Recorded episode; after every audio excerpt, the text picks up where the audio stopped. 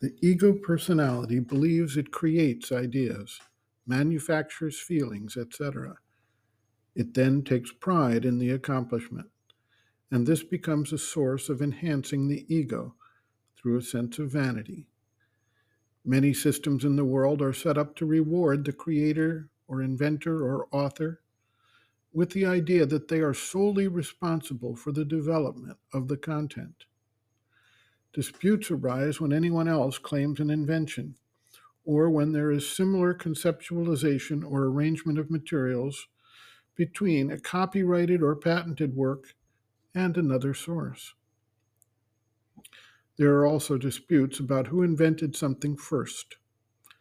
Alexander Graham Bell, for instance, is widely recognized as the inventor of the technology of the telephone. But apparently, there was concurrently, or even somewhat earlier, a similar invention that took place in Italy. These things illustrate the illusion of separateness that leads us to believe we actually control and create, when a deeper examination shows us that there are universal waves of energy at different frequencies, some impacting the mental substance, some the emotions, some the feelings or perceptions, etc., based on the receptivity of the individual and the underlying patterns within the individual. Similar waves may actually arise and lead to similar, or even identical, productions in various parts of the world. The time spirit thus plays a role in the next phase of development as the waves land on receptive individuals wherever they are and produce their results. For practitioners of yoga, it can be an essential experience to become aware of the impact of these waves coming in from outside. The practitioner, as he becomes conscious of the force trying to enter, may choose to accept or reject that force, and thereby either use the energy provided or avoid the disruption that can be caused. Quieting the mind stuff, a basic principle in Raja Yoga, comes about through a process of not accepting and following thoughts as they arise. Sri Aurobindo actually noted that he achieved silence of the mind through a concentrated effort to reject the thoughts before they could enter and take hold within his being. The same thing can be recognized with regard to illness of the physical body.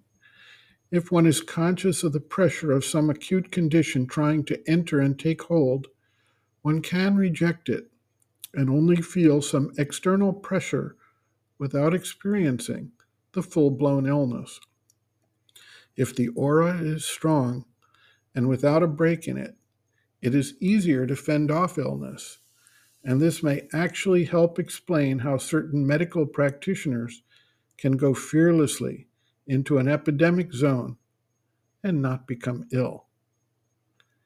Sri Aurobindo notes, quote, each man has his own personal consciousness entrenched in his body and gets into touch with his surroundings only through his body and senses and the mind using the senses.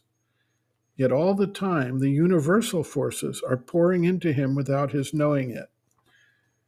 He is aware only of thoughts, feelings, etc., that rise to the surface, and these he takes for his own. Really, they come from outside in mind waves, vital waves, waves of feeling and sensation, etc., which take particular form in him and rise to the surface after they have got inside but they do not get into his body at once. He carries about with him an environmental consciousness, called by the theosophists the aura, into which they first enter. If you can become conscious of this environmental self of yours, then you can catch the thought, passion, suggestion, or force of illness and prevent it from entering into you.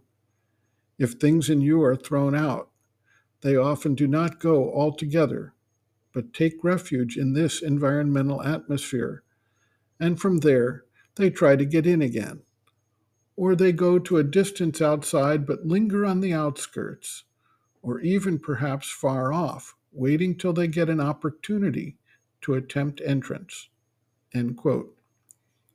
Reference Sri Aurobindo and the Mother, Our Many Selves, Practical Yogic Psychology, Chapter 2, Planes and Parts of the Being, pages 68 to 69.